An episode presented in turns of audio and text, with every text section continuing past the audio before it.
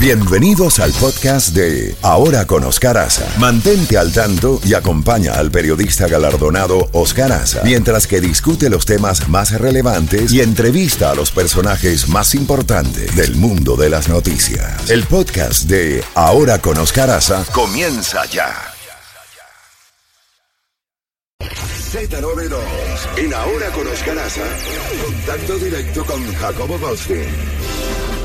Mi querido Jacobo, ¿por dónde quiere empezar? Porque hoy la bandeja está más llena que nunca.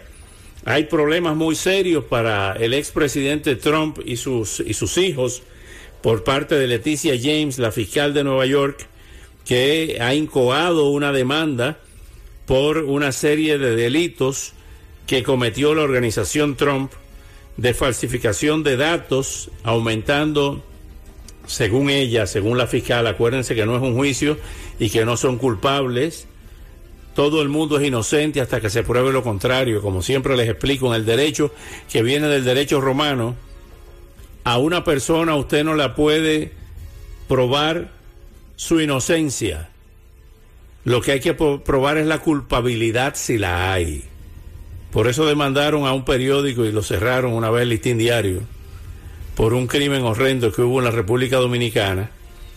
Y en el editorial, don Rafael Herrera, que era uno de los pontífices del periodismo dominicano, escribió, ahora el señor eh, era un mayor del ejército, Sócrates Pichardo, el chino Pichardo, y el editorial del listín decía, ahora el señor Pichardo tiene que demostrar su inocencia. Y en base a eso lo demandaron. E intervinieron el, el periódico, pararon las, las rotativas eh, por un embargo ejecutivo. Y llegó un administrador secuestrario, que es como se llama eso. Bueno, me están, me están echando para atrás para la Escuela de Derecho, Jacobo. Pero en este caso, lo que hay que demostrar es la culpabilidad, si la hay, tanto de la organización, del presidente y de sus tres hijos, porque hasta ahora son inocentes hasta que se pruebe lo contrario. Bienvenido, Jacobo, adelante. Bueno, buenos días, don Oscar. Aquí está Jacobo, como tú dices, y ayer Nueva York se convirtió en la capital noticiosa del mundo tuvimos un discurso del presidente Joe Biden ante la Asamblea General de las Naciones Unidas, un discurso fogoso, fogoso es poco, entró con el pachete desenvainado atacando directamente al presidente Rusia, Vladimir Putin, que previamente había anunciado que estará enviando 300 mil nuevas tropas a Ucrania y también amenazó con el uso posible de armas nucleares.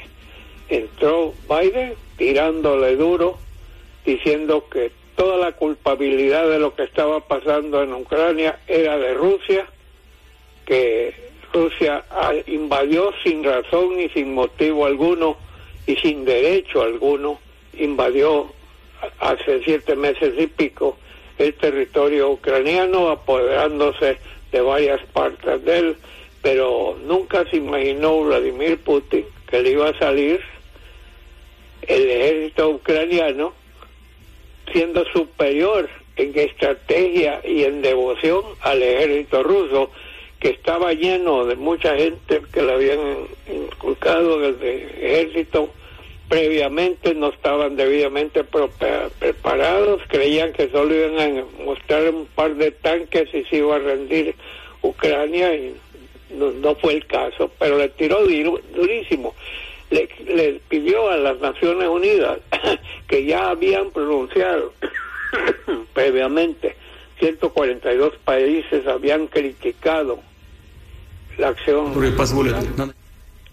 Sí, y y pidió también que no se valiera Rusia del poder del veto, porque el Consejo Superior de las Naciones Unidas son cinco países que son Rusia, que son Rusia, que son China, que Estados Unidos, Francia e Inglaterra. Son los cinco que tienen cualquiera de ellos el poder del veto. El Consejo de Seguridad. Consejo de Seguridad, o sea que le dijo al, en su discurso que no se dejen llevar por un veto que seguramente vendría de parte de Rusia, quizás acompañado por China, pero con uno basta. Así vino eso. Luego, después fue el presidente de Ucrania, Vladimir Zelensky, que hablando por la vía virtual a través del Internet, se dirigió al Consejo, no solo al Consejo, sino a toda la Asamblea General. Creo que es la primera vez que eso sucede, que una persona puede usar el uso virtual para hablarle a una Asamblea General que está reunida. Entonces, hubo dos. Entonces, por otra parte, la fiscal de Nueva York, Leticia James, oye, qué mujer esa, con qué fervor entró con datos acusando, porque tú tienes razón, acusando no quiere decir que ya eres culpable, eres eres inocente hasta que te, te, te declaren culpable con hechos. Ella presentó una serie de ejemplos de cómo el imperio de bienes raíces de Donald Trump y otros negocios habían violado ley tras ley tras ley, eh, señalando Oscar que tal edificio de tal dirección, de tal barrio, de tal ciudad, incluyendo Maralago, cómo habían eh, la gente de Trump, que era dividida por los, los hijos y otros funcionarios, cómo habían aprovechado el sistema que cuando era importante poder conseguir préstamos a bajos intereses y en buenas cantidades, subían el valor de la propiedad mintiendo. Porque si la propiedad costaba 100 millones, ellos ponían 250. Pero a la hora de pagar impuestos, en vez de declarar 100 millones, declaraban 50 para pagar. O sea, por un lado pagaban menos impuestos, por otro lado vendían para conseguir más dinero a mejor tasa de interés. Fue una cosa, una tras una tras una. Luego dio una, permitió una serie de preguntas y ni corta ni perezosa. ¿Cómo se llama la frase famosa de Donald Trump? El arte del... Eh, el arte de negociar el arte de negociar y entonces ella dijo en vez de the, the, the art the, the, art of the deal. The art of the deal y ella dijo ahora en realidad fue the art of steal que es robar. Le jugó el, juego de palabras con eso. Eso estuvo durísimo. Sin embargo los hijos los hijos no se han callado. Eric ha dicho que es una la fiscal más corrupta eh, que es una demócrata que perdió las elecciones eh, sacó muy poca cantidad de votos y que es una especie de vengadora social, ¿no? Y que y, volvieron a decir que esto es una cacería de brujas. Sí, eso eso se esperaba. Estamos diciendo lo que han lanzado las acusaciones. Si eso no fuese suficiente, ¿te acuerdas que recientemente una juez que había sido seleccionada por Donald Trump y que paró la investigación del FBI de lo que habían allanado en los documentos que habían encontrado en Mar-a-Lago.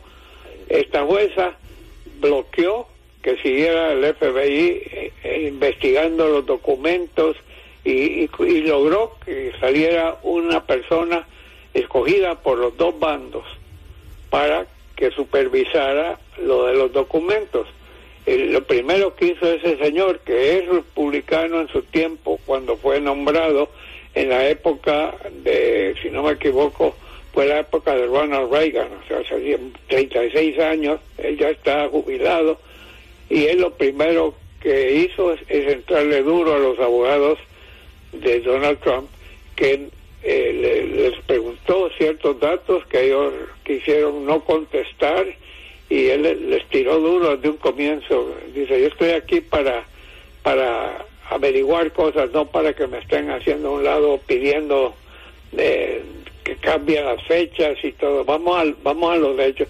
Y luego salió la Corte de Apelaciones, decidió que lo que había hecho la jueza no era válido y que el FBI podía seguir investigando los documentos secretos y supersecretos. O sea que en un solo día le llovió al presidente, expresidente Donald Trump. Ahora, como tú señalas, todos estos son cargos, todavía no han sido presentados ante un tribunal que determinaría si hubo o no culpabilidad y si lo que hizo la Corte de Apelaciones también es válido. Así que no, no ha sido un buen día para el, expresidente de los Estados Unidos. Vamos a ver qué es lo que va a pasar. Y mientras tanto también siguen las críticas fuertes de los eh, gobernadores de Arizona, de Texas y aquí de Florida, de la forma en que han estado enviando a gente que ya está en este país esperando el turno de ser visto por un juez en un futuro sobre eh, su petición de poder quedarse en este país por razones que ya todos sabemos. Y entonces todo eso sucedió repito en un solo día.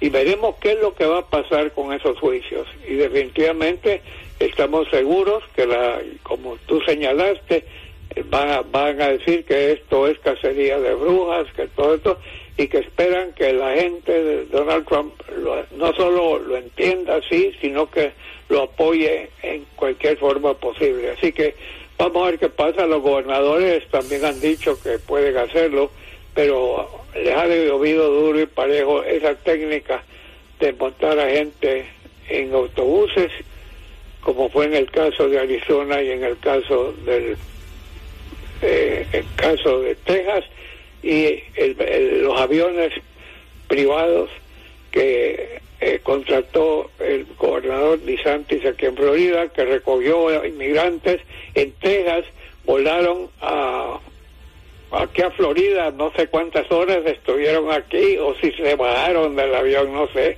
y luego los mandó directamente a Martha's Vineyard, una isla en el estado de Massachusetts donde tenían su residencia eh, los Kennedy y muchas otras personas. Así que ha sido verdaderamente un día lleno de ese tipo de noticias.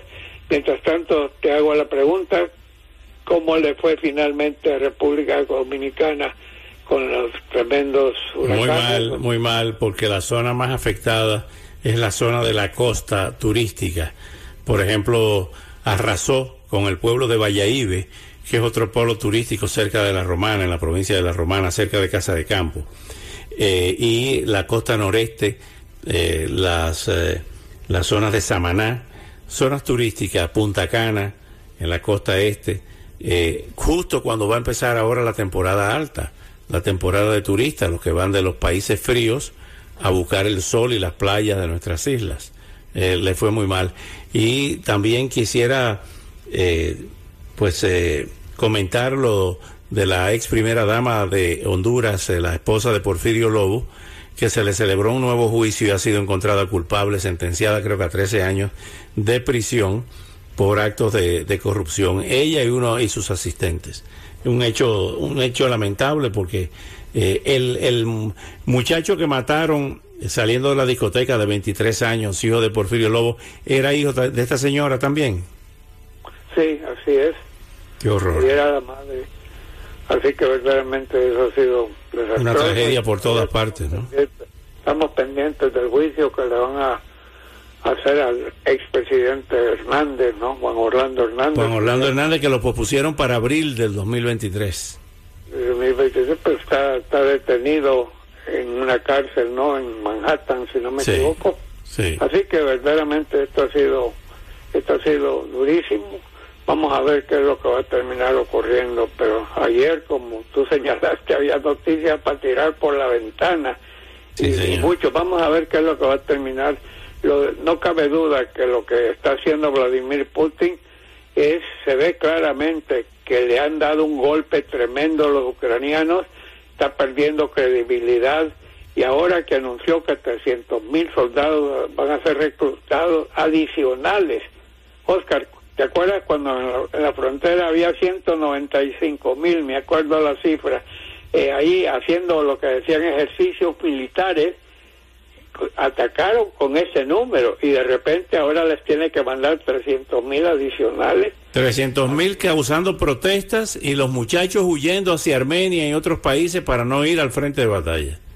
Sí, correcto. Y ya hay protestas en Rusia, ya hay protestas de, y estamos oyendo protestas de muchas personas, incluyendo de algunos militares, que no les gusta lo que ha estado haciendo el presidente el presidente Rusia. veremos qué pasa, pero que noticias hay, noticias sobran, Oscar. Así es. Veremos los juicios, porque como tú bien señalas, vamos, los juicios de lo que van a determinar qué pasa y cómo afectará o no si Donald Trump se lanza para el 2024, si le hace daño a los republicanos en las elecciones intermedias que van a ser el 8 de noviembre, creo que son siete semanas a lo más, ya están a la vuelta de la esquina.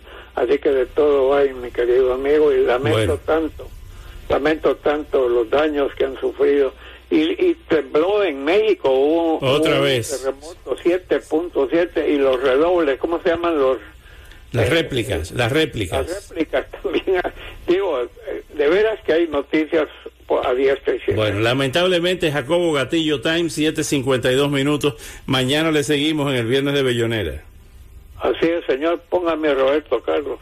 Ah, ¿Cómo no? ¿Cómo no? Vamos a poner a Roberto Carlos. 7.52 minutos. Z ahora con Oscar Aza.